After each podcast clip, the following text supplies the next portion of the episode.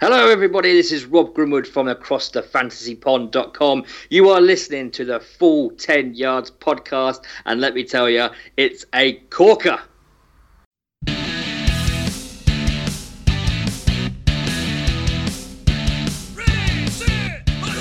listening to the Full 10 Yards podcast with your host, Timothy Lambert Monk.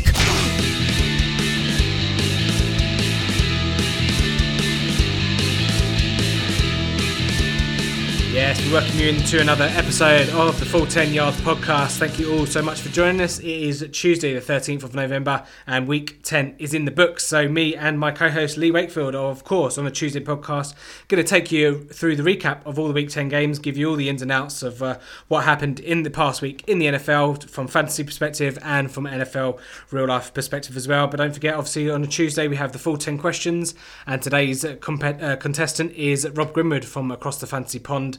So looking forward to putting his knowledge to the test. And of course, we have Jason Garrett corner. We have the waivers uh, for week 11, and going to look ahead to Thursday night football as well, but also give you some stinkers and stonkers. Uh, as well, and that, that will wrap us up for Tuesday. But Lee, welcome you in. How was your weekend, my friend?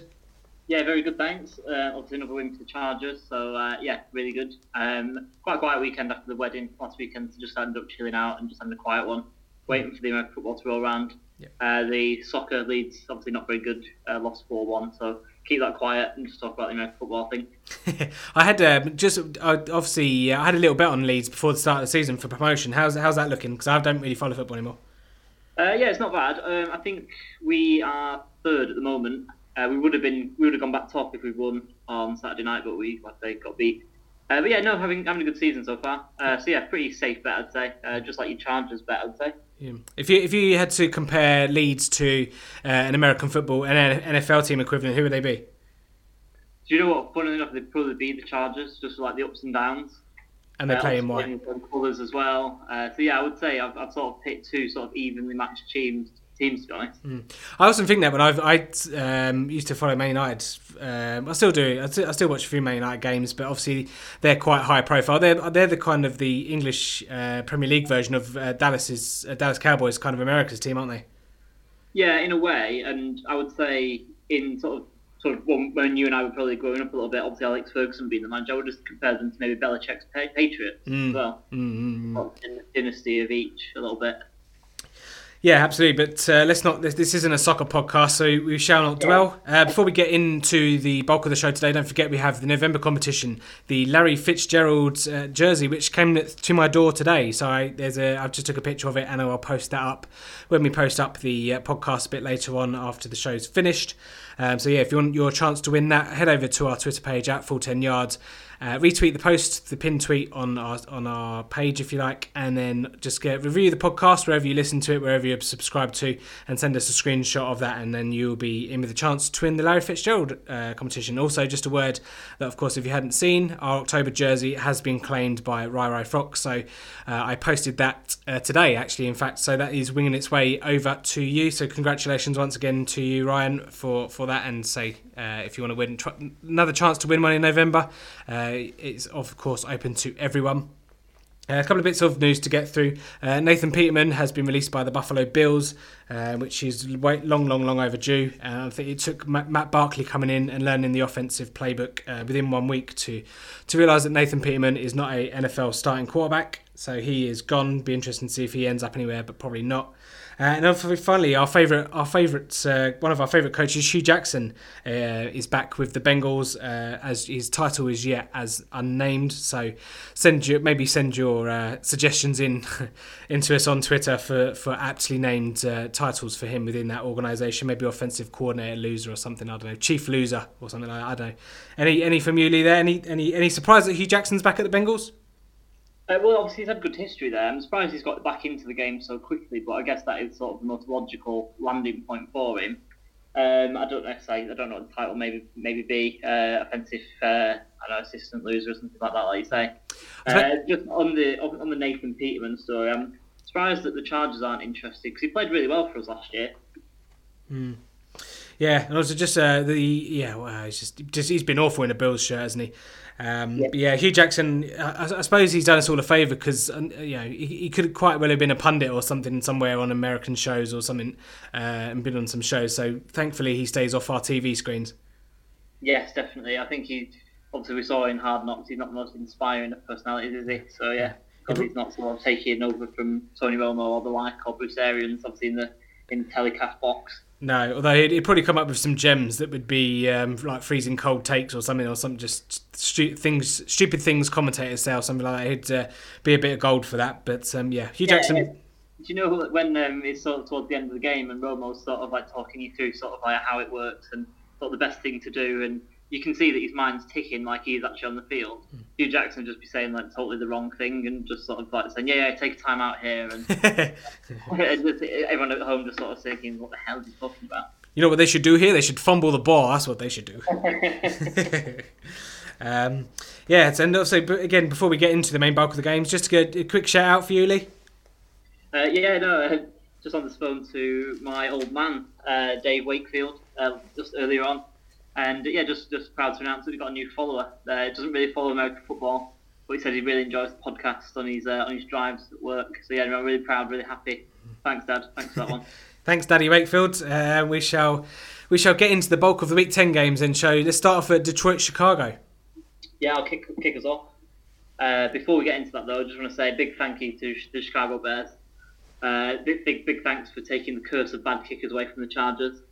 Uh, I don't know if obviously everyone probably saw this, uh, even if it was on just a, a quick clip. Uh, Cody Parkey hit the upright four times in one game, which surely makes him the most accurate, inaccurate kicker in the league.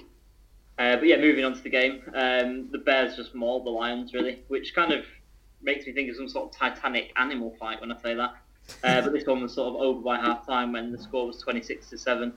Allen Robinson absolutely dominated in this one, uh, and it, ably assisted by my boy Anthony Miller, uh, who seems to be justifying all the praise that I've heaped on him and other people heaped on him pre-draft. Uh, if you knew, you knew, and that sort of thing.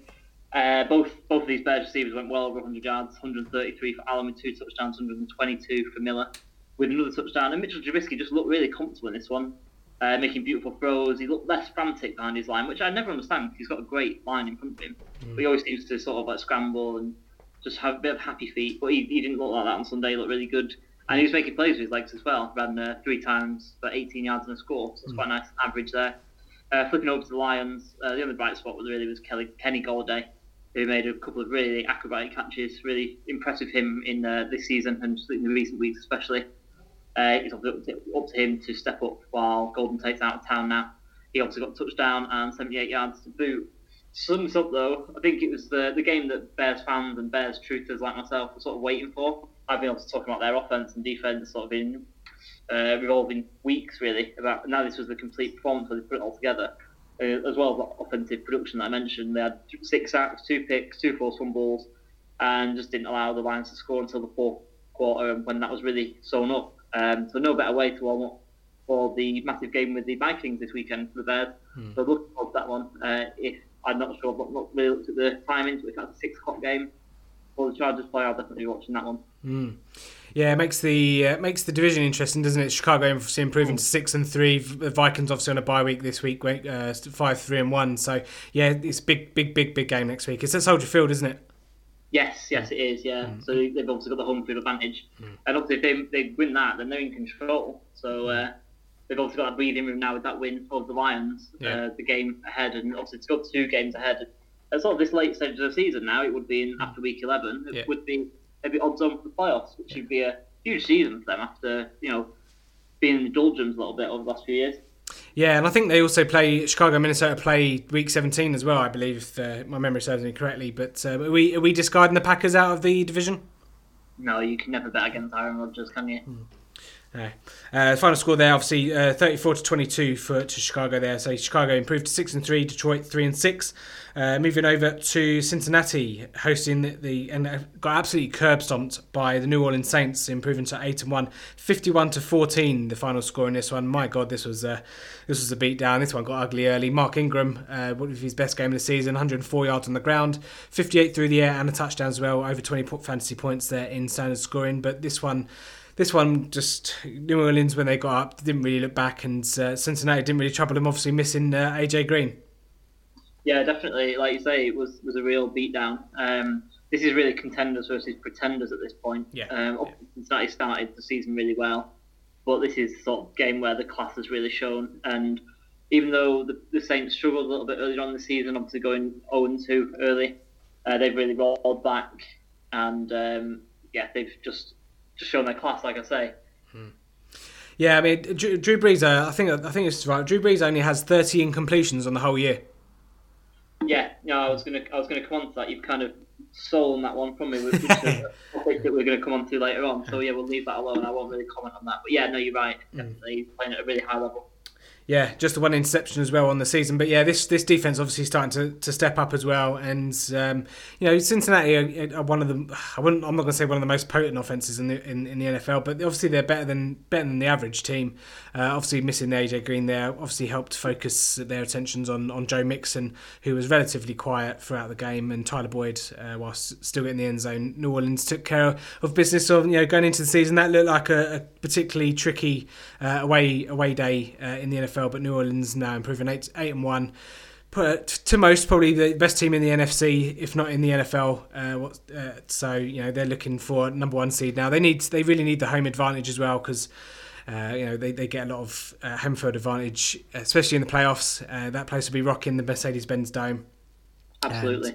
And, yeah. Um, so they'll, they're obviously and their, their fixtures obviously with this season towards the end of the season they've, they've got some tough fixtures so they, they can't take their foot off the gas. I think they've got Carolina twice as well. So um, yeah, they, they, they can't take their foot off the gas. And I, I think that's the way Drew Brees and Sean Payton like it, and they say they can go hot into the hot into the playoffs and maybe stay hot and go maybe go all the way. But certainly uh, reminiscent of of their previous Super Bowl run. Absolutely, yeah, definitely. I just realised I did them a disservice saying that they went two and uh, 0 and 2. They've only got one loss in the season, so I'm just talking my eye. yeah. Um, okay, so that's New Orleans. It's staying in the South. Atlanta at Cleveland. Yeah, it's uh, obviously one that we sort of mentioned on the last uh, podcast and sent you a cheeky tweet and you sent me one right back. Uh, so yeah, that was good. Yeah. That was nice uh, between us on Sunday evening. Uh, but yeah, just moving on to the game. Uh, Baker Mayfield and Nick Chubb and mix that with solid D that was the three building blocks of success for this win, I would say. And I would say Mayfield and Chubb are going to be part of that young core, who are going to be part of many Browns wins in years to come. Uh, I would ask the question: Is there any team that's had a better draft than Cleveland did in 2018? I don't think. I think you'd be hard pushed to find anyone, if I'm honest with you. Mm. Um, Mayfield didn't go out, he didn't throw bombs or anything like that. He was just really accurate and really sensible. It's just what you expect, really, from Mayfield. What we showed, what we showed in college. Um, Antonio Callaway was actually their receiving the lead with 39 yards. Wow. Which obviously isn't impressive for anyone. Mm. Uh, but Mayfield hit nine different people, nine different players throughout his 17 completion. Kind of playing that point guard role, to coin a basketball reference, and uh, leaning on Nick Chubb, who had himself an absolute day with uh, 209 scrimmage yards off 23 touches. Which obviously mon- monster day, real, annou- real announced himself uh, to the NFL world and the NFL league. Mm. Uh, just made everyone sit up and take notice. Obviously, this is why they obviously made the trade for Carl Hyde, or traded him away, should I say. Obviously, they're comfortable with Chubb and uh, making him the feature back. Hmm. Um, for Atlanta, they weren't at, at the races all day. Uh, the Browns really compounded that by just having the knack of coming up with a big play in the big moments. And, you know, whether that's a sack on third or fourth down, forcing a fumble, or making a goal line stand, as they did almost, but did once and almost again from the six inch line. Uh, yeah, they just played really well. Cleveland just controlled this from start to finish. Um, for Atlanta, I think their season's dead. Um, I was sort of talking to a couple of people about this on social media. I think they're dead now. Um, we just talked about how the Saints sort of running away with this, and Panthers obviously with a much better record than they have at the moment. Even then, obviously having a, a bad loss last week. Uh, so welcome to the 2019 draft season, Falcons fans.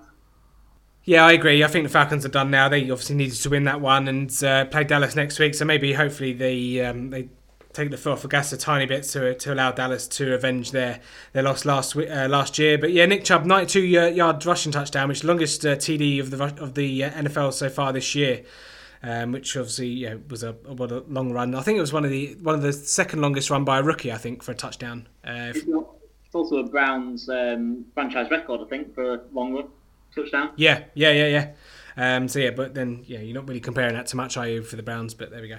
Uh, yeah, good day for Nick Chubb owners, especially in fantasy, and obviously a good day for Nick Chubb uh, as well. Yeah, a couple. Of, I had a couple of notes on the on this one. Obviously, uh, Julio scored another touchdown again, uh, so he continues. You know, the like London buses. Uh, wait for one for ages, and then you get two. But like I say, Cleveland and all good on in on all three full, all three phases of the game. But Baker, Baker Mayfield had a really good game in this one as well. was really, was really efficient and was, did you hear his interview about? Um, you know, he said he woke up feeling dangerous. Yeah, yeah, I did. I really loved it. Yeah. Uh, I just want. I think I tweeted out after I'd sort of quote tweeted that uh, little clip of that interview and just said, "Can the Chargers once Philip Rivers retires, can the Chargers just trade every draft pick? just like, uh, I just love him to be on that team." Yeah. Yeah. Finally, uh, yeah, and just finally, Michael Thomas doing Michael Thomas things, uh, bringing in all of his targets and having another fairly decent game, I suppose, for PPR purposes. Uh, but let's move on to uh, probably one of the shocks of the weekend. Uh, New England at Tennessee. New, New, England getting absolutely mauled by Tennessee quite comfortably, uh, 34 to 10. New England never really got going. Sony Michel played a little bit, but obviously uh, they was was was never going to be given a full workload. Obviously they're going to a bye in uh, for next week. But Tennessee improving to five and five makes the AFC South a tiny bit interesting. Um, but yeah, New England didn't really come out of blocks, and I just wonder if you know previous uh, I know Mike Vrabel wasn't a coach at New England, but obviously he was a player. Uh, but obviously, uh, the Matt Patricia, uh, the Detroit Lions, obviously beat the the Patriots early in the season. Just just makes you wonder, you know, does, does it help the coaches that leave or the players that leave New England? Obviously, they they know they know what Belichick's going to do. They know what you know what Tom Brady doesn't like and what you know what they what the offense plays like and what the defense plays like. Obviously, it puts them to a, a bit of a disadvantage. Yeah, no, I completely agree. I was going to uh, make that point myself actually that they've got all the trade secrets, the inside secrets, haven't they? They, they know what sort of how to attack the offense, how to attack the defense. And yeah, obviously it might be a bit of an anomaly, but it's it's too big of a coincidence to ignore. I would say. Yeah, um, New England obviously still going to win the East quite easily, but Tennessee five and five now uh, in the AFC South. Uh, sorry, fi- uh, five and four. Sorry, not five and five. Five and four. Uh, just a game behind Houston. Um, yeah, so obviously that, that, makes the division a bit more interesting. Obviously, Indianapolis winning, uh, being Jacksonville, which we'll come on to next. Um, but yeah, makes the, the AFC South a bit a bit more a bit more close. So the Houston Tennessee game uh, that it comes around in a couple of weeks' time should be a good one. Yeah, definitely. Yeah, weird weird team Tennessee, weird division. Obviously, they've come out with a few like gritty wins, then lost a few games where they probably should have won, and now they've beaten the Patriots. Hmm. Really, really odd team really yet to find themselves, I think, under Mike Vrabel and make a true identity for themselves. Yeah, I mean, coming out of the bye last two weeks, of this week with uh, New England, last week against Dallas, they've, they've, actually played pretty decently. They've looked Mariota's looked a bit better, and I, I'd, I heard that uh, the problem was Mariota didn't never really wanted to question the coaches. So whenever a play call came in, Mariota was like, "Okay, yeah, that's fine, we'll just run it." But then, you know, he's not. He's, you know, all the good quarterbacks will question plays or change it at the line, whereas he would just go and play it. So I think the bye week they've kind of sorted that out and now come to a bit of an agreement and gotten a bit more rhythm and a bit more better understanding, which is what it's all you know. First year coach change. This these this is the kind of thing, thing that happens. So you know you'd think that going down the stretch, Tennessee should should improve uh, for the run a little bit.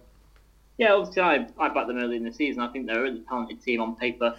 Uh, maybe you know, like you say, coming into the stretch or next year after they sort of figured things out. So obviously they're going to give Vrabel time. He's obviously shown that he's got that spark. He can definitely motivate the players, and there's definitely something going there. Mm. Uh, he's not a lost cause by any stretch of the imagination, even if they miss the playoffs. So, you know, it, it depends on what they're going to build. Mm. And yeah, like you say Mariota, he's not sort of an outspoken personality. He's he's quite quietly spoken. He's not your typical sort of alpha male QB. So yeah, maybe he had a bit of had a bit of a problem questioning sort of authority. Mm. You know, trying to be a good soldier and. Yeah. Uh, I think there's also a problem with his wasn't his elbow injury. Yeah, yeah. He couldn't yeah. feel his fingers, and he's sort of got feeling back now. So, yeah. Mr. Wet, wet, wet. Sorry, Mr. Wet, wet, wet. Yeah, yeah, yeah. So he needs to uh, uh, sort of once he's got that feeling back, he's probably having an uptick in play because of that as well. So yeah, maybe all things are just coming together at the same time. Mm. Maybe he just needs to wake up feeling dangerous. yeah, exactly. Obviously it does, does some other people some good. Yeah. Uh, just, uh, just a question before we move on. Obviously, Patriots now currently second seed at seven and three, are on a bye next week, so it could be a joint depending on what Pittsburgh do or Houston do next week. But I think I think now not, uh, now more than ever. The, the Patriots are very much a, a, fragile team away from home. Obviously, they're, they're two. They're, they're, some of their losses have come away, um, but obviously going into the playoffs, that's going to be a huge factor going into going into seedings. Yeah, hundred percent. And I do do feel like uh, the empire is crumbling ever so slightly, don't you? Yeah, a little bit. I mean, Gronk's not Gronk wasn't there, and it's a whole different ball game when he's there. Um, yeah, Josh Gordon, uh, he he will help, but no no, no Sony Michel. I, you know, the New England Patriots are on a bye next week, so I feel I'm not I'm not worried about them whatsoever. They'll still be fine for the rest of the season. They'll come out and probably oh, you know trounce everyone else that's that's in their way. I mean, I think they've got quite a few divisional games still to play, so there's guaranteed wins in there. So they're going to get to 11, 12 wins. Yeah, absolutely. I think the the thing comes next year if Gronk retires if Brady retires, obviously Belichick's not got too long left, you would think. And those changes are starting. Yeah, those changes are afoot. I think it's going to be a transition into you know what we all expect to be Josh McDaniels taking over. Yeah. Uh, and then you know again, just sorry, just going back to the soccer again. It's, it's like when Man United lost Ferguson, and obviously Moyes took over, and uh, you know it, it, all went downhill from there, didn't it? It's that sort of transition from a massive sort of father figure almost in yeah. the as a head coach yeah. And then you lose that, and it's all different, and players react badly, even if they don't mean to. Yeah, yeah, it's going to happen at some time though. So um, you know, Patriots fans, just um, hope you're hope you're getting ready for it already. Uh, get ready, get ready for it now because it's going to happen at some point. All good, all good things come to an end. Uh, let's move on. AFC South battle, as we said, Jacksonville at Indianapolis. Uh, Indy winning this by three. Yeah, uh, yeah, won by three, just as just on the line, wasn't it? Mm. Uh, so the, the bookies got that line just correct. Yeah, uh, yeah, big battle. Uh, obviously, this is the sort of underperformers versus the overachievers, and uh, yeah, the, the overachievers came out on top. Um, absolutely dominated the first half. Indy uh, pretty much sewn, sewn the game up by half time. Uh, Andrew Luck was hitting tight end left, right, and centre. Eric Ebron being the main beneficiary of that with three touchdowns. And that means the former Lion has now got 10 scores in his debut season, which obviously isn't finished yet in Indianapolis, having scored 11 touchdowns in three years in Detroit.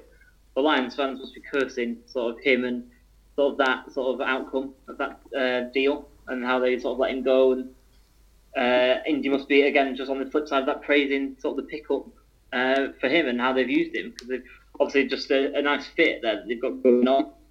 The Jags, uh, just moving back to the game, the Jags did come back in the second half and made a game of it, pulling within a score um, pulling sorry pulling within three sorry after a score, um, and you know it, it, did come down to the final drive, and it was really exciting finish after sort of thinking that Indianapolis has sort of sewn it up at half time, and uh, you think the Jags sort of blown it and blown their season, but Westbrook uh, fumbled on a catch and run just outside the red zone, just as they were about to sort of at least tie it up for uh, the you know yeah.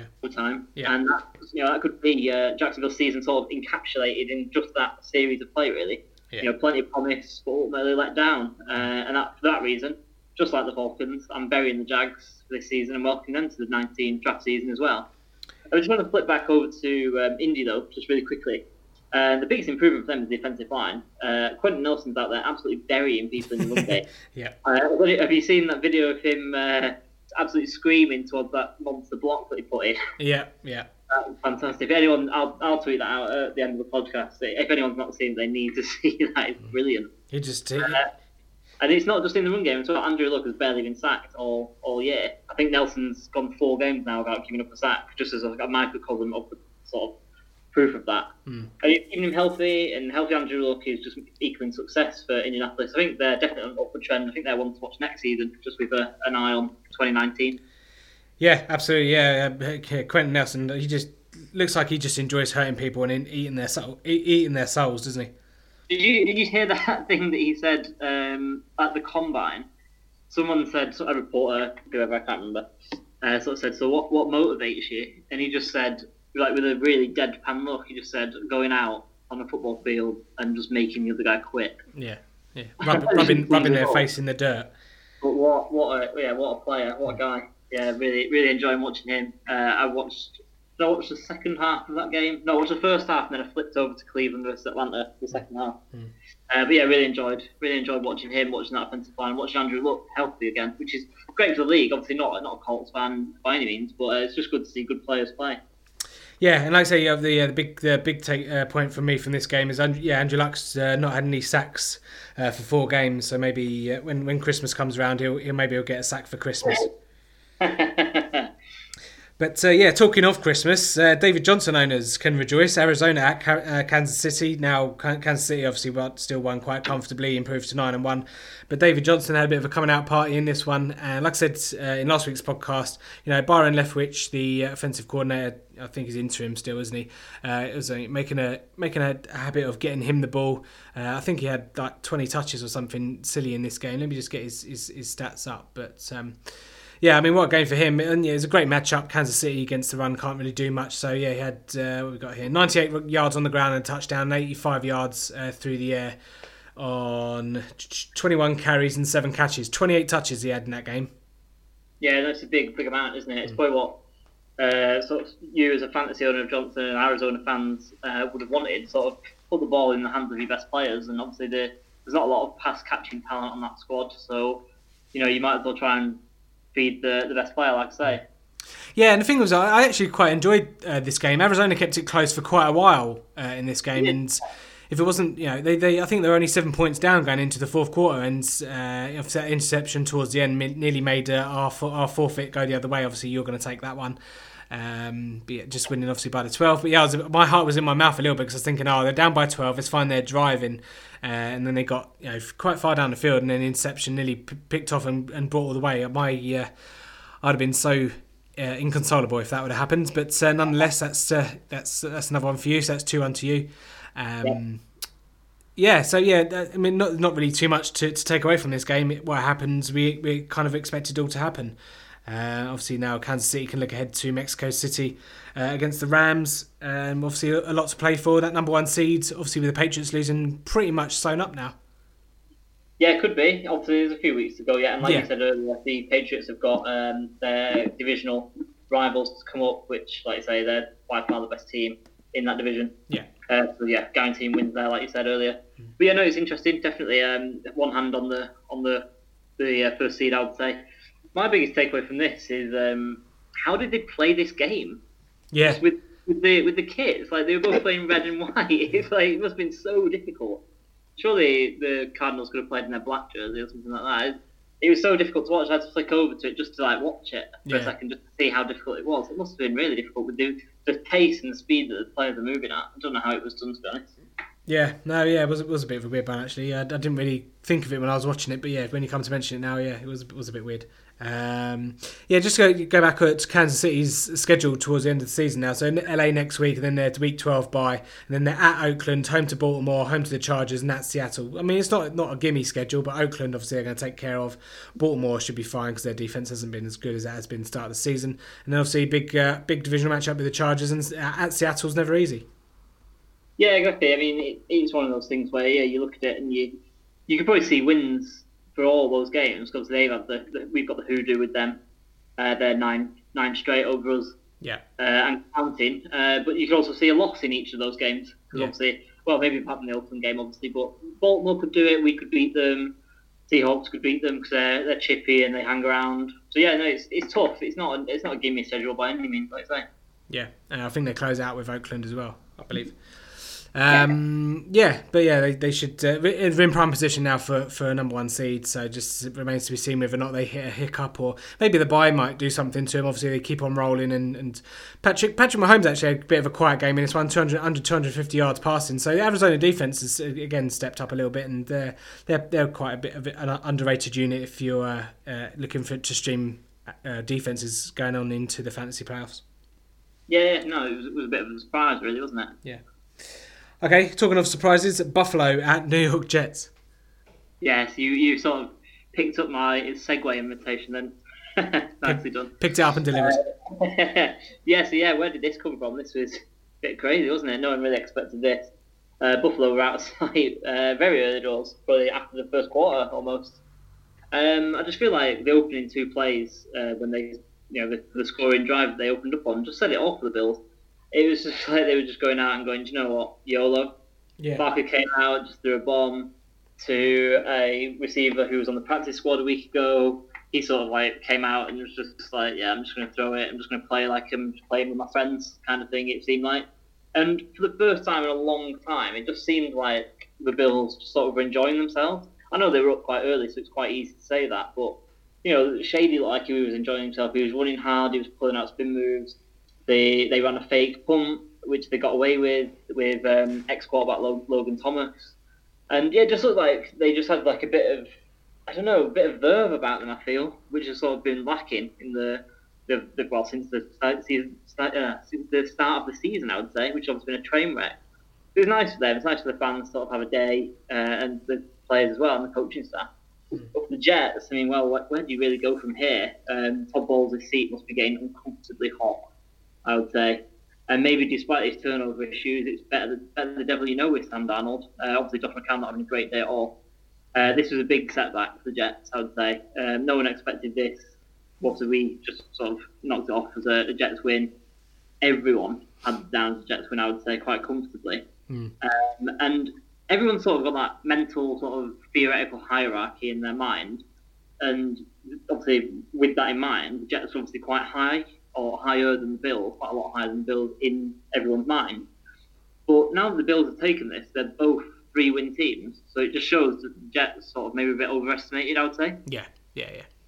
Oh yeah, definitely. Um, yeah, this was very much the Matt Barkley show, wasn't it? And uh, offensive lineman uh, got a, got a touchdown in this one as well. So shout out to him. Obviously, it's always good to see an offensive lineman get a touchdown. But yeah, the Buffalo Bills going into this game only had 96 points, which was the fewest uh, through Week Nine since 2009, and then they go and put up 41. So that's a bit weird.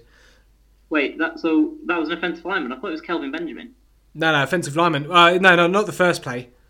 no, I'm joking. I'm oh, yeah, very good. I didn't, I didn't, I didn't pick that one up. Very good, very good. Uh, let yourself down. Yeah, I did, down. I did, I did see a good tweet actually saying no, the the Bills head into their bye, their bye week, which uh, Kelvin Benjamin calls a normal working week. yeah, that was quite funny. But yeah, no, very good. I didn't, I didn't pick up on that, but uh, yeah, must do better. Um, yeah, but yeah, Matt Barkley show. Um, but yeah, th- these two teams, they're going to be top top five, probably top five pick uh, in the draft next year? Yeah, I would say so. I'd say these uh, these two, Oakland, the Giants, they're all vying for that top spot. Mm. Uh, so yeah, they that would be my top, well, top four. Okay, moving on to another team that could be vying for a top five draft pick in 2019, the Tampa Bay Buccaneers, who lost to the Washington Redskins. And some absolutely crazy stats coming out of this one. Uh, first time ever that a team have had over 450 or 425 offensive yards uh, and only scored and scored three points or less. Um, Tampa Bay had four drives that reached in, in field goal range, and you had two, two turnovers and downs, one fumble, and one field goal. So quite quite an astonishing turn of events there for Tampa Bay. Ryan Fitz magic, and the magic has surely all sizzled out now. Uh, but again, Washington defense uh, coming out on top in this one, get, getting Washington the win. Yeah, since, since this was your game, I, I, and I generally only really pay attention to your games if they are really good, and I think, oh, I better watch that. Seeing the score, I didn't really pay attention to this one, so I thought oh, that must be a really bad game. And then I heard these stats, like you just said, and I just thought, how on earth does that even happen? How does a professional team even get that many yards and just not score? Mm. It's crazy. I'm glad I didn't watch any of it. It must have been tearing your hair out. Well, yeah, I mean, Josh Norman had a really nice interception. That's quite an athletic catch. It was uh, pretty nice. Um, and it was quite nice to watch uh, Ryan Fitzpatrick go over the line of scrimmage and throw a forward pass. I mean, I don't know what the hell he's doing, but um, yeah, there was another time as well where he, he, he threw a pass, a legal forward pass, and then tried to throw a block 10 yards downfield and just missed the guy completely. So yeah, it's a box box of everything when you box of chocolates with uh, Ryan Fitzpatrick in this game. But uh, yeah, I think the, obviously the overlying statistic and the, the storyline to come out of this one is just the Washington defense are actually really good. Uh, and are going to keep Washington in many games and limit to the opponents to under 20, which is, considering the state of this offense, uh, is what is perfect for him. And Alex Smith, obviously, the, the perfect kind of guy to steer that ship. Mm. Oh yeah, definitely. Just thinking about uh, Fitzpatrick, and you know, you're saying about these dumb things that he's done, and you just think this man's a Harvard-educated dude. how does he do this? Yeah. How's he, how's he you know, making these boneheaded plays? But yeah, it's just, just quite funny, I think. And then you flip over to the other side, and you think Alex Smith. You think Alex Smith went to Harvard? Did he? No, you, you would you would think. Oh yeah, you would. Yeah, yeah. Yeah. Uh, of like the way he is. He's sort of like very sort of game manager. He's sort of like a CEO, isn't he? Like quite corporate. Yeah. And you see that he was he was sort of Harvard guy rather than Fitzpatrick, who's got got a bit of personality about him, sort of mm. quite wild in what he does on the field. Yeah. Yeah, there's also obviously a massive, massive win for Washington. They were underdogs by three points, I think, from the bookies. But that two two games clear now in the NFC East, and I think they've got to play uh, Philadelphia twice and Dallas again, who they have the head-to-head over at the moment after their first game at FedEx Field. But essentially, nine and seven are going to win this division. So if they can just split split the Eagles games and maybe beat the Cowboys again, uh, and I think they've some of their other uh, games are quite are quite easy. I think they've got the Giants to play again as well. They could um, the a big win uh, on their way to maybe to winning the, di- the division here. Yeah, if um, if a team wins a division with a sort of a, either losing record, an eight and eight record, we're gonna have to rename it the NFC least. Yeah. Oh yeah, yeah, definitely. Um, how long did you wait to to pull that one out? Oh, I was waiting for that one. I was waiting. Yeah, I mean, I mean, Washington, uh, if they get to the playoffs, are definitely going to be a, a one and one and done team. Um, But yeah, defense playing tough. They're they're pretty. They've been pretty good for fancy purposes the last couple of weeks. Obviously, got trounced by Atlanta last week. Um, but the games, the two games prior to that, I think they scored over 15 fantasy points uh, in general uh, standard scoring uh, league. So yeah, another one to maybe circle that may be going under the radar. But they get a lot of pen- lot of penetration uh, to to the opposing quarterbacks. So, but Washington, yeah, again, like I say, I think their modus operandi is just going to be hard defense and just let Adrian Peterson run the ball and uh, Alex Smith dump a few passes off. But Jamison Crowder should be back in a couple of weeks as well, so that should help the uh, offense. yeah, definitely. Uh, it'd be good to get Paul Richardson back as well if he's if he's not got too serious injury. I can't remember his injury, but I know he's not playing at the moment. Uh, he's he's done for the season. Oh, is he? Oh, that's Yeah, shame. yeah. Yeah, um, yeah. They'll need to they'll need to dip into sort of their practice squad, I would guess, then, because their their offense is just not not highly powered at all. No, no, and it's surprising because Jordan Reed, obviously one of the bigger letdowns of the of the season fancy. Oh, absolutely. Yeah, definitely. Um, Tight ends sort of been about sort of the unsung heroes this year, hasn't it? Obviously with a lot of injuries and then sort of dipping into some nice waiver pickups for a lot of people. Yeah, and it, t- tight ends actually I had written down. I didn't think I'd be able to pull it out, but obviously we're talking about tight ends. Only four tight ends scored over ten fantasy points in standard scoring leagues this week. Wow. Yeah, it's just it's such a funny position, isn't it? Yeah, I um I play in a redraft league where you're only allowed one waiver a week, which obviously makes it quite interesting if you've got a few people on byes and stuff like that. And I think um the was it this week just gone or the week before? I actually thought I'll just leave my tight end because I had my tight end and my kicker on the bye at the same time. right. I'll pick up a kicker instead. Brilliant. Uh, do you want to have a have a have a, a quick guess at the four tight ends? um, so obviously Eric Ebron, Kittle. No, No, no, not in. That's PPR. In standard scoring. Ebron surely. Yeah, Ebron was yeah. Okay, but Kittle no. No, Okay. Uh, yeah, now I'm drawing a blank. uh, Zach Ertz, okay. uh, Austin Hooper, and uh, Vance McDonald. Ah, okay, yeah, Austin Hooper scored, didn't he? Yeah, yeah, yeah. Okay. Yeah, only four. So it just shows you obviously what uh, what a wasteland. Yeah, no, not, like the, not the obvious ones, is it? You know, it's not Travis Kelce, it's not Gronk, obviously he's No. injured, but No. yeah, sort of like that second wave is, is sort of where you want to find your tight end this year. Hmm. If you draft it someone late, then you you're kind of winning, I guess. Yeah, Zach Ertz. Um, be interesting to see where tight ends go next year because obviously it's such a wasteland and Gronk obviously with health issues. Is it is it is it right to think maybe Zach Ertz and Travis Kelce are, are better than more safer than him obviously in fantasy or more reliable? I mean, I'm I'm not a Gronk uh, drafter anyway. He goes far too early. Sometimes in like the second round. Hmm. So yeah, it's way way too early for me with his health issues. Obviously, if he was fully healthy, if he had the sort of longevity of Travis Kelce, then you'd you'd, you'd sort of like warrant that. But Yeah. just with his health issues, you just can't count on him to play ten games and run sixteen. Yeah, moving on then. Uh, AFC West Chargers at Oakland. Yeah, another win, another win, six in a row for the Chargers. Uh, this one was powered mainly by the defense, to be honest with you, though. Um, not a great offensive showing. Um, I, I, I think I tweeted at this twice uh, in various ways. I just didn't rate the play calling for from our boys uh, on Sunday. Uh, the first half was just dominated by um, just the defense. Like I say, uh, the first half we had a goal line stand, um, and then Jon Gruden managed to run someone sort of laterally on the jet sweep from a yard out, which we managed to snuff out, which is brilliant.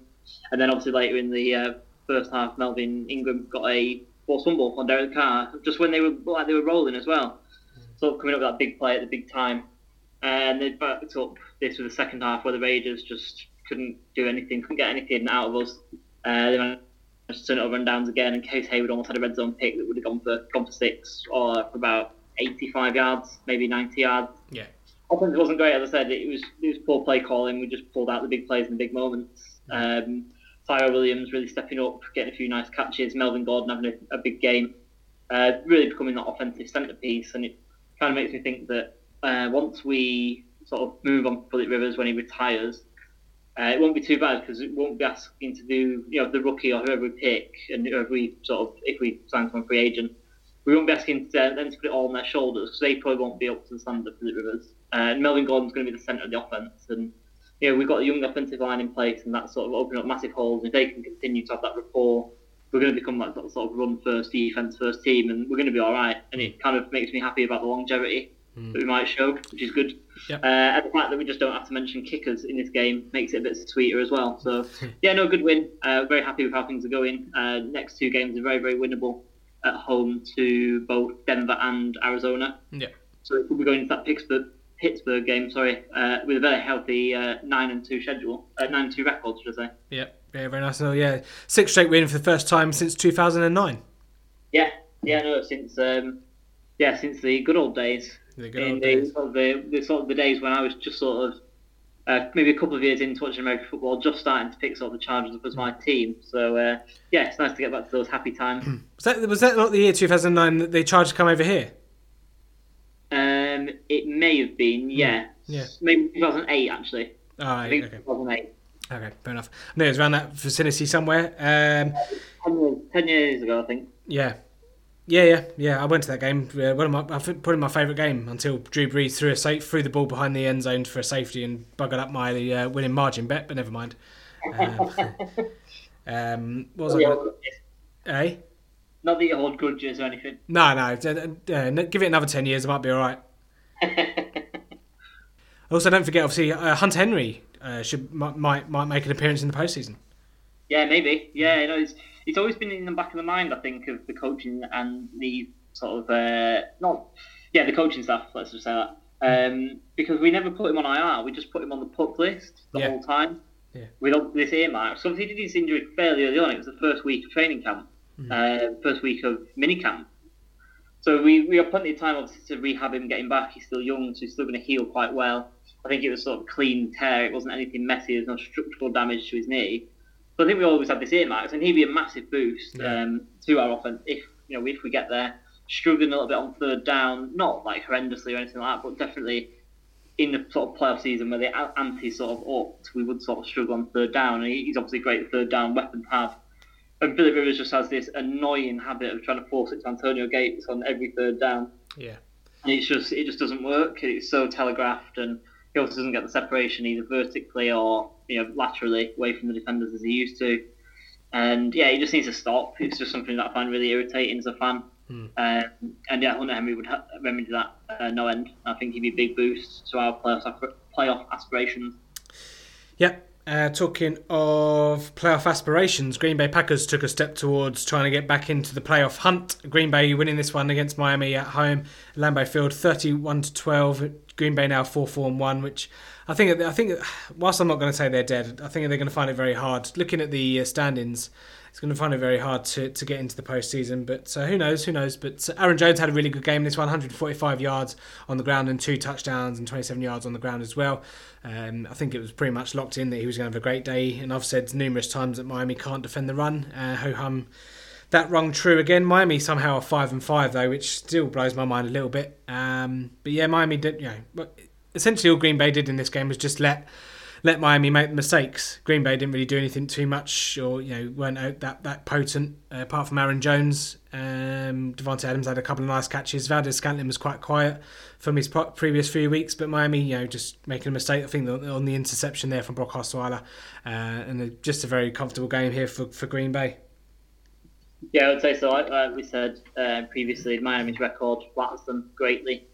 Um, this was quite an, quite an easy win from what I've seen of this game. And just moving on to the playoff uh, aspect of it, what you mentioned at the top, I don't think you can count them out. Um, but they've got a lot of work to do, and I think they need the South, the NFC South teams to beat each other up uh, a little bit, and for the Vikings and the Bears to beat each other up as well, and then then to go on a big streak and sort of go ahead of them and take one of the wild card spots. So I think they're probably a bit too far behind to win the league, win the division. Sorry, not the league. Yeah, I mean, next couple of fixtures at Seattle, at Minnesota, quite a bit of a brutal stretch. Obviously, they're Thursday night football as well, so quick turnaround for, for Green Bay then. it's never easy to travel to Seattle as well. And then um, Sunday night football the week after with uh, at Minnesota. Yeah, definitely. But these are the sort of games that they've got to win. If they've got to come back from the position that they've been in, and the position that they are in at the moment, those are the games that they've got to look at and go there and win. Yeah, I mean, if if they went out from there, be they'd go to what 10 4 and one, uh, which I would probably get into as a, as a wild card. I would have thought that Minnesota or Chicago would probably probably take the division, uh, but it could possibly just come down to that Minnesota game on Sunday Night Football next week. But we shall we shall see.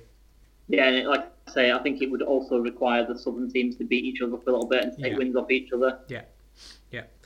Yeah, I suppose if you ask Aaron Rodgers, he'll just say uh, R E L A X, relax, relax, relax, and uh, oh, yeah. all that all that mumbo jumbo. But let's uh, let's move on then to uh, the aforementioned Seattle Seahawks. Of course, gave it yeah, a good game uh, over in uh, in in LA. Yeah, this NFC West clash, which always a bit chippy, and it was. but just like last week against the Chargers, the Seahawks kept it close. It came down to the final drive with the ball in Russell Wilson's hand. but just like last week, the Seahawks came up just short. Uh, it was another fun game though, another full of great catches, highlight reel runs from both teams. Uh, Aaron Donald was out there doing his usual wrecking ball act. Todd Gurley was out there scoring touchdowns. Both of those things that you obviously come to expect on a weekly basis. Um, but for the Seahawks, we've come to expect, you know, in the big moments that they and Russell Wilson don't look for Doug Baldwin anymore. It's quite surprising. They actually look towards number 16 now. Tyler Lockett, he's now definitely the number one yeah. Uh, obviously, in that last drive, that final drive where they were sort of driving to sort of win the game, the third down where which where they oh, sorry the fourth down sorry where they turned it over, the ball was going towards Lockett, not Baldwin. Uh, so it's sort of like that handing of the torch moment in Seattle. Uh, a lot of us doubted the Seahawks front office when they handed Lockett and Lockett himself when handed him that big uh, extension in the off season. But he's grasped it with both hands, and now he's the guy in the offense, and he's number one. And he is going to be a sort of really, really fantasy relevant moving forward, both in dynasty and redraft. He'll be going a lot higher next year in redraft, that's for sure. For the Rams, they can start planning for the postseason. Um, they've probably still that division now, and although they probably could have said that in week one, um, yeah, they're going to be sort of the one to beat for me. Yeah, again, obviously the Saints keeping uh, high on their on their coattails with the head-to-head win as well. The Saints, so the uh, the race for those two is obviously for the number one seeds to make sure they get home field advantage throughout the whole playoffs. But yeah, Rams, Seattle always play hard. Like I said in the last podcast, I think when whenever uh, Russell Wilson's been a seven point underdog or more, that he's you know they've never they've, they're three and zero and they've never lost by that, that many a point. So they've never been never been blown out. Um, so to have a, a prior handicap line of ten points uh, for the bookies was was ridiculous to be quite frank. Yeah, no, I would agree. They're obviously in a divisional game as well where things are going to be closer, things are going to be chippy they're not going to sort of roll over. They're all playing with pride on the line as well as the game. It's never going to be that big a margin. Yeah. Okay, moving on to Sunday night football. And my God, someone sound the horn. Um, Dallas Cowboys beating the Philadelphia Eagles in Philadelphia. I mean, it's not a, not a score I expected to wake up to uh, on Monday morning, but Cowboys, uh, Ezekiel Elliott was an absolute monster on the ground, 19 carries, 151 yards, and a touchdown as well. But controlled controlled the clock a little bit, and the Eagles, um, the offensive line didn't look great. They weren't great on third down. Uh, Philadelphia, but the Cowboys, the Cowboys controlling this one. Leighton Vander Esch is an absolute animal in that, in that linebacker position. Um, pure must must be close to being one of the rookies, uh, defensive rookies of the year because he's playing out of his skin. He's all over the place. Reminds me of Sean Lee. Uh, I don't think Sean Lee was good in his first season as, as Vander Esch is, is this season, but of course Vander Esch obviously has Sean Lee to learn from. But uh, yeah, Dallas putting it all together and effectively probably ending both of the, uh, the Cowboys and the Eagles seasons. Yeah, definitely. No, it was really good. Uh, definitely a big shout out to Leighton Vander Esch. He's been brilliant, hasn't he, in his first season? uh, one to look forward to with uh, Jaylon Smith uh, moving forward. Obviously, Sean Lee injured again now, isn't he? So he's probably going to uh, be sort of slowly out the door. Maybe not straight away, but he's uh, he's sort of on the way out, isn't he? And you yeah. sort of hand over those two uh, younger linebackers who are really dynamic, actually, both really yeah. good. Yeah, really yeah, no, um, Cowboys deserve this one from what I've seen. Uh, control the like I say, 2016 vintage win uh, with Zeke dominating on the ground and Dak almost threw 300 yards as well. You must have, uh, you were dreaming when yeah. you woke up and saw that. Yeah, it's a very, very high number. Astronomical for Dak, yeah. But I think, well, yeah, I mean, going back to last week's comments about Amari Cooper, at least now with, with him in the game, the Cowboys, oh, sorry, the opposing defenses kind of have to just uh, play a bit more honest than they than they would have done obviously earlier in the earlier in the season. Amari Cooper six receptions on ten targets for seventy five yards, went to, a lot to him on third downs, and uh, obviously Cole Beasley made a couple of nice catches as well. Uh, Allen Hurns with a couple of catches, but yeah, there's, there's now they can spread it around because you know Amari Cooper's there stretching the field a little bit, and he seems to be uh, catching the catching the ball at a decent rate as well. He's not dropping balls as, as you know he's not dropping any howlers. Uh, but this uh, Cowboys offense now. It, just you can just see the difference when they're coached properly and they go for you know went for a fake punt uh, on fourth and two and converted and you know just kind of a YOLO kind of coaching outlook and obviously they they they come out and said that they uh, looked at maybe moving on from Rod Marinelli during the bye but the, the coaching in this game was just almost as if, you know, how everyone else co- coaches and just coach to win. And it just makes a whole lot of difference. Um, obviously, it helps when you've got uh, Ezekiel Elliott uh, there in the backfield, despite the a few gaps there in the offensive line for Dallas. But um, yeah, they managed to put it all together uh, and just come away with the uh, come away with the shock result there. Yeah, definitely. And just on the Amari Cooper thing that you were mentioning, because he's a prototypical number one wide receiver, it allows all the number two kind of wide receivers, you know, your Michael Gallup, Allen Hurns, to play that role. They're not trying to be the number one yeah. and not you know, trying to go up against the number one corners of the other team. They can now play that supplementary role and allow Cooper to do his thing, yeah. which makes them better as a whole. Mm. Yeah, yeah, Philly side of the ball, Zach Ertz obviously had an absolute monster game and done me, done me big time in one of my PPR fantasy leagues. I think I had like a, a forty, a thirty odd point lead, and Brett Maher against uh, Zach Ertz, and Zach Ertz scored about thirty five or forty points and just absolutely ruined me. But there we go, I lost with a score of like one hundred and forty or something stupid, but. Never mind. Uh, Zach Ertz had 14, 14 receptions, bloody hell, uh, 145 yards and two touchdowns on 16 targets.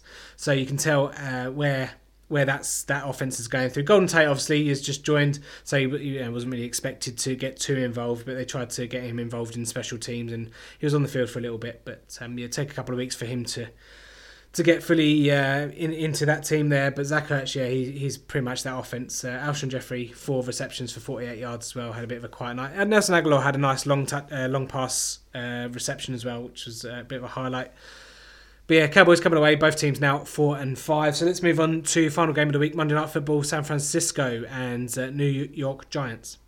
Yeah, no, it was, uh, it's a pretty good game between these two in the end. After we were talking it down quite a bit, uh, apparently this was played in really toxic air in San Francisco, yeah. the California wildfires, which must have been really unpleasant uh, for the players, and must have sort of you would have said if it wasn't a great game, it sort of would have been a contributing factor. So it was quite good that was sort of uh, you know still played to a high standard uh, despite those conditions. Although yeah, it must have been really really hellish to actually play. It must have been difficult to breathe at times. Obviously playing sort of high intensity game. Uh, I thought Nick Mullens was quite hard done by with his two picks, both yeah. off uh, deflections. Yeah. I thought he did pretty well uh, after we sort of seen sort of what he could do. Uh, you know, against a team that hasn't given up, like I was saying last week when they played the Raiders. Uh, I'd be quite encouraged if I was a Niners fan by him. Uh, maybe thinking about that CJ Beathard tweet that I mentioned, uh, trade, sorry, that I mentioned last mm. week. Um, for the Giants, I feel like they just came out on top just because they've got a greater number of superior playmakers, such as you know Evan Engram, OBJ, uh, Blakely Shepard, who caught the winning touchdown, and uh, yeah, they kept they kept Eli quite uh, well protected in this. Um, that San Francisco defensive line sort of underwhelming at the moment. They spent like quite a lot of draft capital on that uh, that line uh, three first round picks, I believe, in the past two or three years. Uh, so yeah, that's not really reaping the rewards. Mm. Uh, one person who has reaped the rewards them is George Kittle. Once again, obviously, I think we mentioned him on a weekly basis now almost. Uh, he's just showing that he's going to be one of the best tight ends in the league in a year or so, I would say. Yeah. Uh, he'll come off the boards on fantasy uh, drafts way earlier than, than uh, he has been. Uh, and Iowa, just where he came from, have got a couple of other tight ends who are draft eligible coming out this year. So I wonder if Kittle's having a bit of an influence on their draft stock. Mm. Uh, certain you know schools being sort of DBU and Pac-12 being sort of conference of quarterbacks and I was just looking at the tight end you. He's doing them doing them proud at the moment, and uh, yeah, doing me proud as well, and, both of us really. After we've mentioned him quite a lot, and uh, yeah, I think he's one of our favourite players at the moment. I would say. Yeah, absolutely. If you if you want to get him in dynasty, time to get him now because his his value's only going to rise, isn't it? So, um, yeah, might might try and scour some leagues, dynasty leagues that I'm in, and maybe try and get him for a bit cheaper than probably what he's worth. But um, yeah. Okay, that pretty much wraps up week ten then. So let's uh, let's round up week ten with uh, some stinkers and stonkers. Lee, who's your nomination for the stonker this week? So my stonker is my stonker is the dangerous one. Uh, Baker Mayfield uh, like, said, like we mentioned before, he uh, woke up feeling dangerous, and it definitely showed. uh, he, uh, you know, he, he, played like a seasoned veteran against Atlanta. We've got to remember his career is only 10, 10 weeks old, 10 games old. Uh, he's out there throwing uh, only three completions on the day, 17 out of 20, 216 yards, quarterback rating of 100, 151.2. And like I said earlier, this is the Baker Mayfield that we saw at Oklahoma. Very accurate, accurate and showing the ability to make the leg uh, make plays with his legs and just being a leader of the offense. You know, we, we see these uh, where he's goofing around in the interviews and things like that, but you know, inside is a, a serious competitor, serious leader, great uh, leader of men, even despite you know young age, playing with players that are sort of much more experienced and much older than him, mm. and he's not phased by it one bit. And I just really admire that. I think he's he's a fantastic player, fantastic character to have in the league, and uh, yeah, just ease my song for this week for that hmm. reason. I feel a bit hard done by to not give it to Nick Chubb after you know he, he's had a monster game as well. But you know Baker, he's sort of uh, yeah, a bit of a fanboy of him. Yeah, and I thought the name coming out of your mouth, uh, uh, from your lips was going to be Drew Brees. So, uh, kind of yeah, but obviously mine, uh, mine, mine's going to be David Johnson. Obviously, you said obviously in, in the game there, he's just uh, repaid the faith that anyone that didn't trade him throughout the fantasy season. Uh, I think you've got some decent matchups coming up as well uh, in the next couple of weeks as well. So if you if you have stuck with him or maybe you traded for him, uh, you should be should be well rewarded after uh, their their bye and Byron Leftwich getting the getting the ball to him a lot more. I should see that should be the theme uh, in the next couple of weeks. But just a word on Drew Brees, he's obviously playing at a an MVP standard for the, you know, the whole season. All the different ways they've had to win. I know it's going to be him or him or him or probably uh, Patrick Mahomes for the MVP. Who, who, would you pick out of those two? Yeah, Brees would be my pick. Um, as you said earlier on, he's thrown like an obscene amount of incompletions, just unheard of. And one one pick through ten games is ridiculous, hmm. uh, especially coupled with twenty one uh, uh, touchdowns. It's just like you know he's playing such efficient football yeah. His completion rate is seventy seven percent, just over. Uh, whilst he's not having as many yards as he usually does in a in a sort of typical Drew Brees season, he's still got well over twenty six hundred yards. Uh, and he's throwing the football just as much. Um, you know, Sean Payton's still throwing it around. It's not like he's going to Kamara and, and Ingram. Uh, so yeah, M- MVP standard uh, of play, um, you know, quite easily really. It's uh, yeah, quite a ridiculous season that he's having. Yeah, if, just looking at the betting, I've got the betting in front of me. Patrick Mahomes is five to four. Drew Brees five to two. I'd rather have Drew Brees at five to two. Yeah, definitely. No, I would. Um, I think obviously Patrick Mahomes obviously bursts onto the scene and it's capturing everyone's imagination, but you just, you just can't sort of uh, deny Drew Brees that. Uh, just like I say, just in the way that he's playing, the numbers that he's putting up, and the efficiency that he's doing it at. Mm. Uh, just on that, just what have you got all the the whole sort of list in front of you? Yeah. What's Jared Goff? Twenty twos. 22s might be worth a little bit. Yeah, potentially. It'd be interesting to see. Obviously, now Cooper Kupp's gone for the season, isn't he? Uh, didn't really mention that in the game, but yeah, he's done with the ACL injuries and he's gone for he's gone for the year. But yeah, Jared Goff, the four favourite. You can get him in 22s, but he's 14s uh, and 20s generally. But um, I mean, I, I, think it'd be between Patrick Mahomes and Drew Brees. I, I suppose it depends on uh, end of season records, but Drew Brees has never won a regular season MVP, so I wonder if they might just uh, give it a nudge to him because of you know, the records he's broken this year. Yeah, that's true. Yeah, that's true. Yeah, I'm just talking about Goff as a sort of outsider. Yeah, yeah. I think we've, we've, we've, sort of nailed the front two. Uh, but yeah, Jared Goff, obviously, he's going to go to a quarterback. Um, I think Todd Gurley is a bit more important to the Rams, but uh, he always goes to a quarterback, isn't it? So uh, I think Goff would be my outsider. Hmm. Yeah, Todd Gurley, for those that are wondering, is just a third favourite at four to one, or you can get you can get sevens, but yeah, he's quite short for me not going to go to a running back, though, is it? No, no. just the way it works. It's unjust a lot of the time. Uh, Gurley's probably the best defensive player apart from Brees in the league at the moment. Yeah. Um, it's just not going to go to him because he's running back. Yeah. Uh, Philip Rivers, just for FYI, is 28 to 1. Okay, yeah, he's he's having a great season, but you know when you've got someone like Brees and someone who's sort of catching everyone's imagination like Mahomes, he's probably not going to win it. You know, we'll settle for the Super Bowl at the end of it. Yeah, didn't they get traded to Brees and Rivers? No, it was. oh, Rivers and yeah, yeah, it, as Eli, of course, was over from from Drew Brees in, mm. in San Diego when it was obviously San Diego Chargers. Mm. Yeah, I've got a random Drew Brees San Diego Chargers shirt in my uh, in my wardrobe. Nice. That so, must be really old. It is really old. I don't even. It doesn't even look legit. To be fair, I'll send you. I'll send you a picture over. okay. Um, we moved off a little bit there, but let's, uh, let's bring it back to Stinker. Who's your Stinker of the week? Well, we don't get a chance to put him in, in this category very often, but I'm going to go down and put Bill Belichick for my, stink, my Stinker this week. Uh, uh, I'm just taking this opportunity to just to, to knock him in there. Uh, the pupil outdid the master in this one. Um, the Patriots never held the lead uh, throughout the whole game and never really truly threatened the Titans. Uh, so yeah, I just think, like we said, mentioned earlier, maybe that a little bit of an anomaly, maybe that sort of little bit of outside, inside knowledge. Sorry, uh, but this was pretty comfortable for, for the Titans, and I just think that's a bit of a shocking result for New England. And like I said before, I think it's got bigger ramifications. I think it sort of points to the, the empire crumbling, as I put it earlier. Hmm. Yeah, talking about lead change, they say that they never had the lead. Did you know that uh, Washington Redskins, all nine games this season, there's never been a lead change? Yeah, I did hear that actually. One of the games. That's, that's mental, isn't really, it? Really weird. Yeah. Ten weeks and never had a lead change. Yeah, crazy, crazy stuff. Uh, talking of crazy stuff, my stinker is going to be Derek Carr. Now, I don't know if you saw the the last play of this game. Obviously, the fourth and five there, like we, um, you know, it was a screen pass to Jalen Richard. Now, there's a couple of couple of issues I have with it. The play call itself um, being you don't play a screen pass on fourth and five where you only have one read. Yeah, you, should have you know, fourth and five game on the line. You should have a play called where there's a couple of reads and you're not just going to one person and limit yourself to, to one one person. And screen passes aren't great anyway. But if you go back and watch the play, um, I don't know if it's just because Derek Carr is used to you know as soon as he gets pressure, just throws it on the floor. Um, it, it, just looked weird and it just looked awful. Um, but there was, a, there was a lot of issues there. But Derek Carr seemingly will be on his way out from Oakland uh, at the end of this season. Yeah, potentially. Uh, if not, um, if, if he doesn't pick up his play, he'll be out either next season or this this coming uh, off season. Mm. Oh yeah, I think he, he won't be he won't play in Oakland next season. Do you not think? Nah, nah. I reckon he go to the Giants. Oh wow, okay, interesting. Could be a good, could be a, a nice little cheap option there. But uh, I just think Derek Carr needs a different different system around him and just start again, refresh, and just kind of see where you go. I think you'll get him quite cheap. Uh, although saying that, Jon, Gruden loves eating, eating first round picks. Not that not that the Giants will give up their first round pick. But.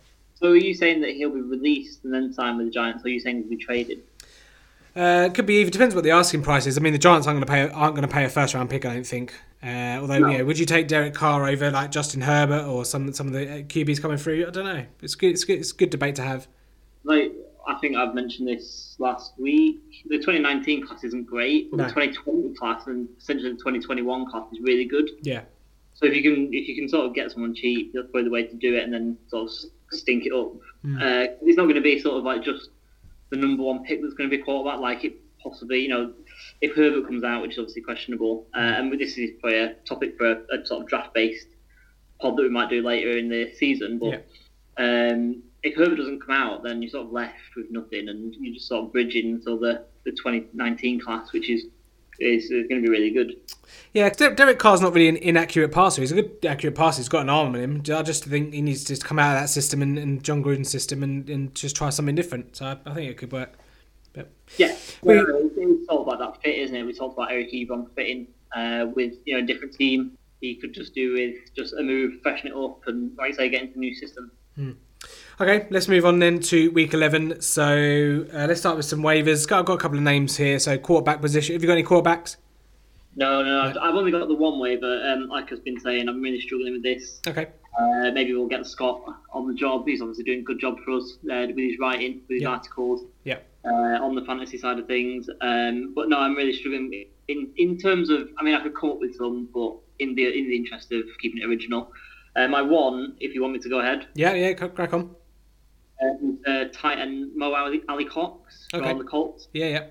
We, we, we, talked about how Andrew Luck was just blitzing tight ends with with balls uh, for the last game uh, against the Jags. And I think that will continue. They were running some quite interesting sort of formations and route combinations out with different formations, like quite heavy formations.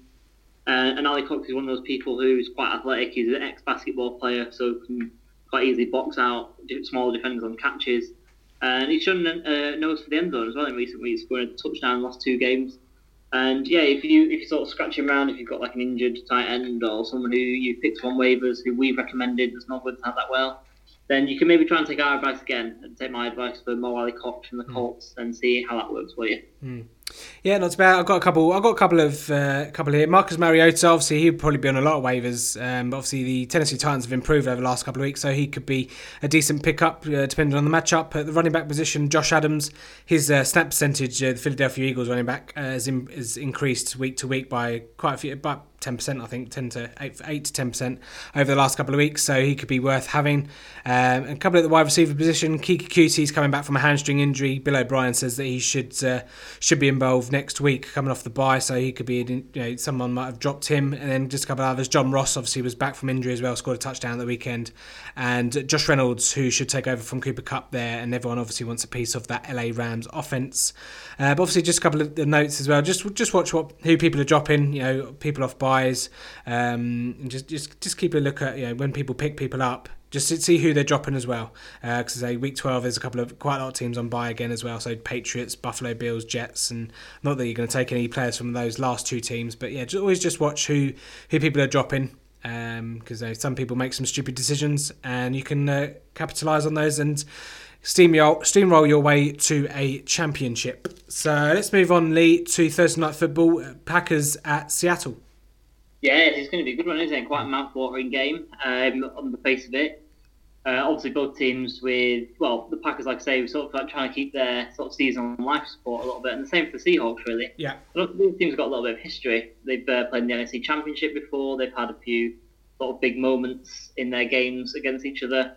Uh, so yeah, no, I'm looking forward to this one. It should be a good game. Um, I would, I would be a betting man. I would back Aaron Rodgers. I can't really back him back against him. I'd say the Packers are going to win this one, but I think it'd be a tight game. I think it'd be a really entertaining game. Uh, and yeah, I think it's going to be a really good one. Yeah, I, I really fancy the Seahawks in this one. Seahawks three points favourites. The over under is forty nine. The Green Bay Packers have a bit of uh, banged up secondary, so you know their back end there could be could be exposed by uh, Wilson and, and Lockett and maybe even Baldwin. But like I say, it's, it's pretty much David Moore or Tyler Lockett really at the moment. Uh, but I, I Seahawks at home on a short week. I think this one is a, a, wild card eliminator. The loser here, you know, will be as you say, be, be inducted into the 2019 draft season. Um, but I, I, can see Seattle. They, they'll take a lot. And I know they had a hard game in, in LA, but they haven't had to travel too far. Uh, but yeah, at home Thursday night, I think I think Seattle will take this one. Okay, yeah, no, I think a fair shout either way. To be fair, I think it's a cigarette paper kind of thing. Obviously, the, the three point favourite kind of illustrates that a little bit. Hmm. Uh, yeah, I, I, I, don't think you can go wrong if you shout this either way. To be fair. No, fancy fancy a, a match bet on it. I knew you were going to say that. I thought just a straight up like sort of pick 'em. Oh, uh, I'll give you. Go on, I'll give you the three. Okay, yeah, fine. Yeah. Okay, we, yeah, every time we do a match bet, we need to do a drop. Uh, yeah, you're on. Yeah. Um, I'm probably going to regret giving you three, but um, yeah, every time we make a match bet, I need to get a drop so we can um, kind of confirm it. Um, and just, yeah. uh, I, know I told you earlier, but for all our, we're going to use the website Wheel Decide, W H W E L Decide.com, and put all our selections, all our things in there. And uh, our forfeit's obviously going to be slapped around the face with uh, an object. So I've, I've currently got uh, 10 to 15 of those, so I just need a couple more, and then our will will be complete. Okay. Um, anyone out there listening has any suggestions as to what we can whack around our faces, uh, either be a hand or a pillow or a pair of socks or you know some water or something, uh, get get in touch with us. Let us know, and we'll add it to the wheel. That's always fun. Um, yeah, looking forward to that, kind of. yeah. right, I'm going to go and talk to Rob Grimwood and do the full 10, uh, full 10 questions, and then we'll close out with uh, Jason Garrett Corner. Okay, yeah, sounds good. Um, I've got some more breaking news, but like, I'll save it oh. after the quiz. Such a teaser. I know. Right, let's let's get let's get our quiz hats on.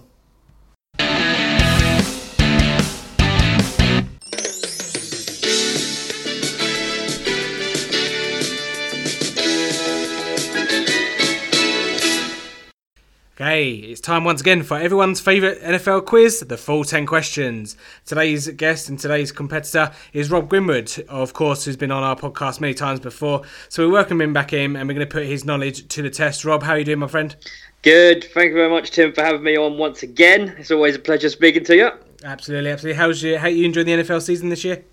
Yes, uh, NFL season I am definitely enjoying. Fantasy season not so much. I've had some brutal losses uh, in a few of my leagues. Uh, but uh, but no, it's thoroughly enjoyable. I, I, thoroughly enjoy sitting down on a Sunday night with a packet of M and M's and a beer Nothing yeah. beats it. No, absolutely. I'm, me myself, I'm a, I'm a NFL and uh, curry kind of guy. Nothing beats a, a, curry or a, or even a roast dinner for that. For that. Well, see, I'm on, I'm on Slimming World because I'm I'm a, I'm a fat bugger. You see, um, so I have to. Even I've just said that I have a beer and M and M's, it doesn't help my case, does it? But uh, but yes, no, it's um yeah. I, I must admit, Sunday is my cheat night, so I might have to consider curry next week. Maybe you should maybe you should get onto them and uh, get them to do some uh, like Slimming Worlds uh, friendly M and M's and beers, shouldn't you? That's a that's a fantastic idea. Maybe your listeners as well could uh, could let you know what, what they have as well. We could uh, get a little bit of a poll going. What's the best? The best what's the best NFL food? Yeah, the best combo. Yeah, because obviously uh, you, you get all the cliche like hot dogs and nachos that kind of stuff, but you know obviously a bit, bit different over here. Uh, so maybe there's some there's some interesting ones maybe out there. So yeah, anyone anyone listening, to get in touch with us at full ten yards or uh, at FF Britballer for Rob, uh, and let us know any any unusual combinations. I suppose they're the more interesting ones, aren't they? Um, any un, unusual yeah. Uh, unusual combos, but uh, Let's get to it. M- then. Oh, M&M, M&M and beers for me. M&M and beers, yeah. It's not, not not combo I'd have, but I'm I'm more of a roast dinner and a cup of tea kind of guy, maybe, or a, a curry. Not curry and just, tea. Just as good, to be honest. that's it. Right. Okay. So, going to give you a choice. Would you like uh, question set A or question set B? Uh, I will go for B, please. Yeah, I had a feeling. I had a feeling you would. Okay, so just obviously sure you're aware, ten questions, uh, and say hopefully we can uh, we can get you the the current lead is seven, so hopefully we can uh, we can get above seven for you, Rob. Uh, I doubt it, but we'll try. we'll, uh, we'll, we'll give it a, we'll give it a shot. Eh? Best of luck to you. Let's go. Let's do this. Let's go. Okay, question one: Which kicker has the record for the longest field goal in NFL history? Matt Prater. The Legion of Boom relates to which uh, former which, which team's defense? Seattle Seahawks. Uh, what number does tight end Travis Kelce wear? 87. How many seasons has Drew Brees thrown for over 5,000 yards? Oh, it's five or six. It's five or six. I'll go five. Who won the Super Bowl in 1999 with the offense name, nicknamed the greatest show on turf? Oh, 99. Oh, dear. Um, uh, New York Giants. Which team? Which team plays their home games at Arrowhead Stadium? Uh, Kansas City Chiefs. Oh no! Oh no! I just got the answer to the last question now as well. Who was the final pick of the first round of the 2018 draft? Final pick of the first round. Yeah. Uh, Leighton Vander Esch. How many career rushing yards does leader Emmitt Smith have within 1,000? Um.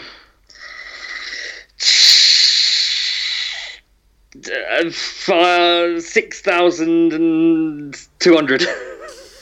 what name is given to the area between the twenty-yard line and the end zone? Uh, red zone.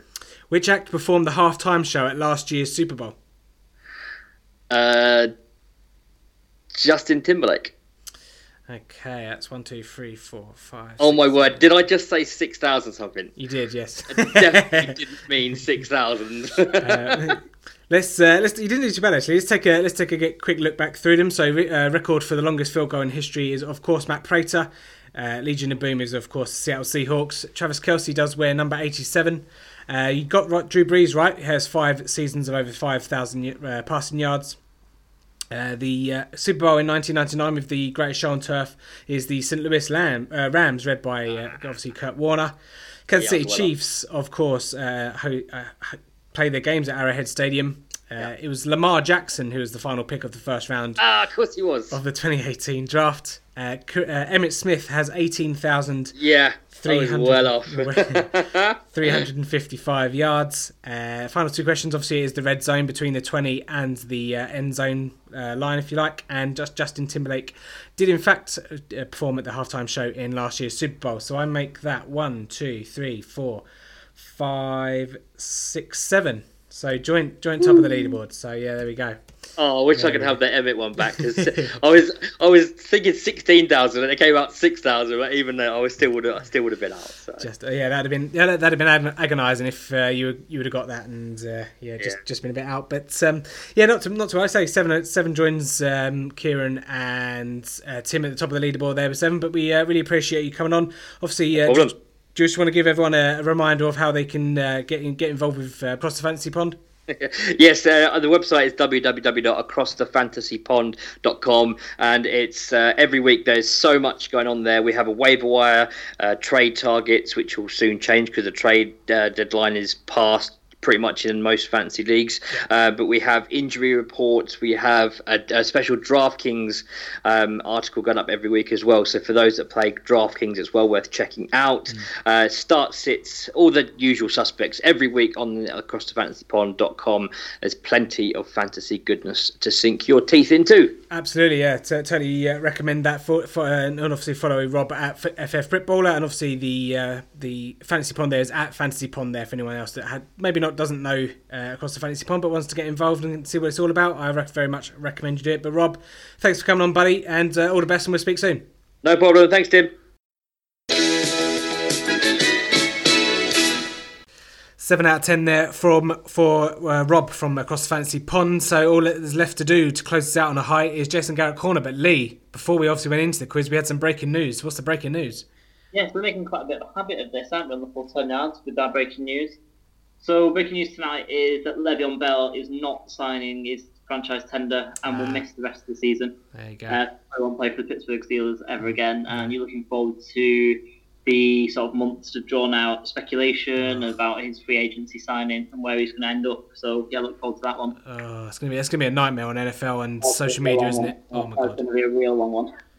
Oh my god. Going to the Jets, that's my bet. Hmm. Where would you say?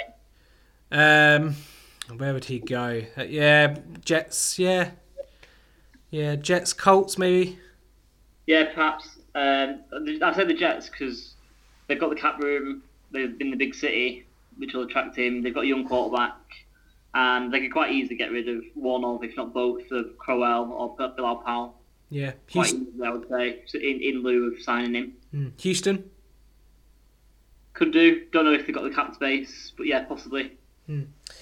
Yeah, we'll, we'll wait and see. But say we've got months and months of that to look forward to. So let's uh, let's close it out. Then we're, we're getting on a little bit on the podcast. So Jason Garrett corner didn't really have any. There wasn't really uh, too many clangers this weekend. Obviously Jon Gruden, the play call on the fourth and five there for, for Oakland, obviously is a contender, and we spoke about that a little bit. That's a, that's an awful play call there uh, on fourth and five, playing a screen cut, a screen pass to, and only having one read on the play with the game on the line is um, is absurdly. Um, bad stuff from Jon Gruden there. But uh, I suppose I suppose I, I can I'm going to dedicate this to, to guys in the hot seat. Uh, Todd Bowles um, is, is obviously the guy that, that springs to mind. Dirk Koetter is also he's going to. I'd be surprised if he lasts the season. Um, and I, uh, from what we said before the podcast, Lee John Harbaugh doesn't seem to be um, going to be coming back next season. Yeah, rumours are rife that he's sort of uh, agreed, if not, you know, signed. It's sort of at least verbally agreed. They'll sort of step down, step away from the Ravens at the end of the season. They're sort of looking for fresh blood at the head coach position. Uh, you know, he's never sort of uh, got back to the heights of winning the Super Bowl a few years ago, has he? Uh, in that tough division, it's been dominated by the Steelers. So I'm not really surprised, to be honest with you. Uh, and they'll be looking for fresh blood to bring in their sort of fresh offense, I guess, so which will be centered around Lamar Jackson. Yeah, yeah. Another another name that springs to mind, hot seat, Mike McCarthy. Yeah, perhaps. Obviously, they've been quite disappointing this season. Um, another one for me would be Steve Wilks. I think he could be one and done in Arizona. Yeah, yeah, yeah, possibly. Yeah, possibly. Any uh, any Jason Garrett for you? Uh, well, you'd, you'd hope so, wouldn't you? But I just, just feel like I'll stick with him. He didn't clap as much this week. Well, he must have been. I don't know. It must have been because you were winning.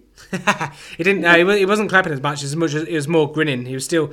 Um, did you did you see that impersonation I tweeted out? Yeah. Mate, yeah. amazing, amazing stuff. Yeah, it's a good one. I, I need to I need to do that one day. Yeah. But um, yeah, never mind. Um, yeah, so not, not really much to talk about Jason Garrett corner, so everyone kind of gets a reprieve. So I thought I'd uh, I'd just maybe talk about some some guys on the hot seat. But um, yeah, I, I, not really anything else left to say to, on today's podcast. no, yeah, no, we finished on high with the breaking news. Um, yes, yeah, uh, another good podcast in the bank. In the banks, yeah, um, yeah. We'll be back on Friday, of course, with all your week eleven. Uh, week uh, week eleven. Uh, look ahead to Sunday games. Obviously, recap the Thursday night football between the uh, Packers and the Seahawks, uh, and obviously some best bets as well. I don't think we did as well as we did the week before, but then that was always going to be hard. But yeah, we'll be back in a couple of days. So if there's nothing left to say, I suppose we can say our goodbyes. So uh, yes, goodbye from Lee. Yeah, goodbye everyone. Have a good week. Uh, finish off the week strong, and we'll see you on Friday. Yeah, uh, thank you again all, all so much for listening. Uh, really appreciate any follows, any uh, any shout outs. Uh, just do get in touch with us at full 10 yards. But yes, goodbye from me as well. So, in the great words of Kevin Cadle, it's bye bye for now. Bye bye.